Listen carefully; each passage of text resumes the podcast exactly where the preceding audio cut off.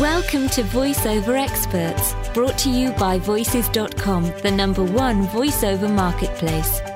VoiceOver Experts brings you tips, pearls of wisdom, and techniques from top instructors, authors, and performers in the field of voiceover. Join us each week to discover tricks of the trade that will help you to develop your craft and prosper as a career voiceover talent. It's never been easier to learn, perform, and succeed from the privacy of your own home at your own pace. This is truly an education you won't find anywhere else. Now for our special guest, Debbie Munro. I want to talk to you today about naming your files. Seems like such a simple thing. Who the heck needs instruction on naming your files? But I'll give you an example that happened to me. I gave away a free cruise for um, a voiceover cruise that I hosted. By the way, the next one is in 2013 in September, so save up. Um, the Voice Olympics cruise. And what I did was I created a contest with a commercial. And those who voiced the commercial the best, based on our jury panel, we gave away a free cruise. So I've got hundreds of responses of auditions. Now, the most interesting thing I learned when I got all these responses was first of all, people don't read direction well. Second of all, guys, what are you doing voicing a girl's script for when it's a man and wife? You know, I had guys voicing girls' copy and well, uh, Mrs. Doubtfire, we, we don't need character here. We needed real people. So it actually hurt your audition. You thought you were really creative by giving maybe another variation, something playful. Look at me, I can do this. But it wasn't legitimate. So I found that very unproductive for a good audition. I also got some auditions from other countries that I couldn't understand a word they said. Like it was all, one was in Punjabi, but I don't really understand the words whatsoever. It was like she made up her own conversation or something. So a lot of really strange strange things happened when I did this free open audition. One of the biggest things I saw was everybody named their file voiceolympics.mp3. Now, the problem with that was if I lost your email or if I downloaded your file into my computer system, everything's downloaded as voiceolympics.mp3. There's no name.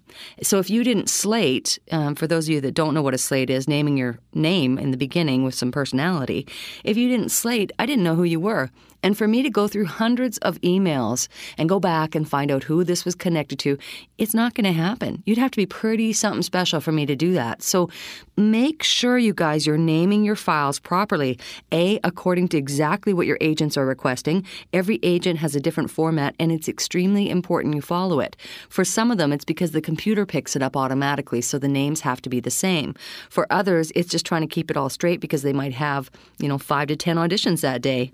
So it keeps it it keeps it in check of whose audition is going where. So you're helping your agent out by naming your file, you're helping yourself out by naming your file, and you're definitely helping your client. One thing I've done in the past as well is I give a name so uh, let's say the, the company is Ford. I put Ford underscore Deb Munro, and then I might even put my phone number if this is a random client that I'm not going through regularly or that my agent hasn't submitted for me. This way, they have a way to get a hold of me as well. Maybe not the phone number, maybe an email. The problem is, and you have at signs and signs that don't work within the name filing system. So I can't stress this to you enough. Name and slate your files. It's extremely important. And also on the slate, I mean, I could just do a tip on slating, which I probably will soon. um, make sure you're showcasing your personality. It's a second chance at a second audition. So, there you have it. Name your files, name them properly so you don't get lost in the shuffle. Until next time, everyone, www.debsvoice.com. Thank you for joining us. To learn more about the special guest featured in this Voices.com podcast, visit the VoiceOver Experts show notes at podcasts.voices.com slash voiceoverexperts.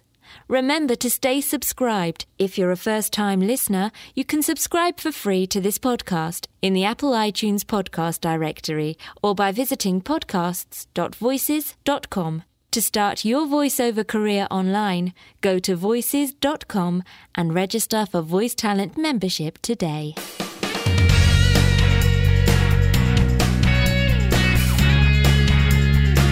This has been a Voices.com production.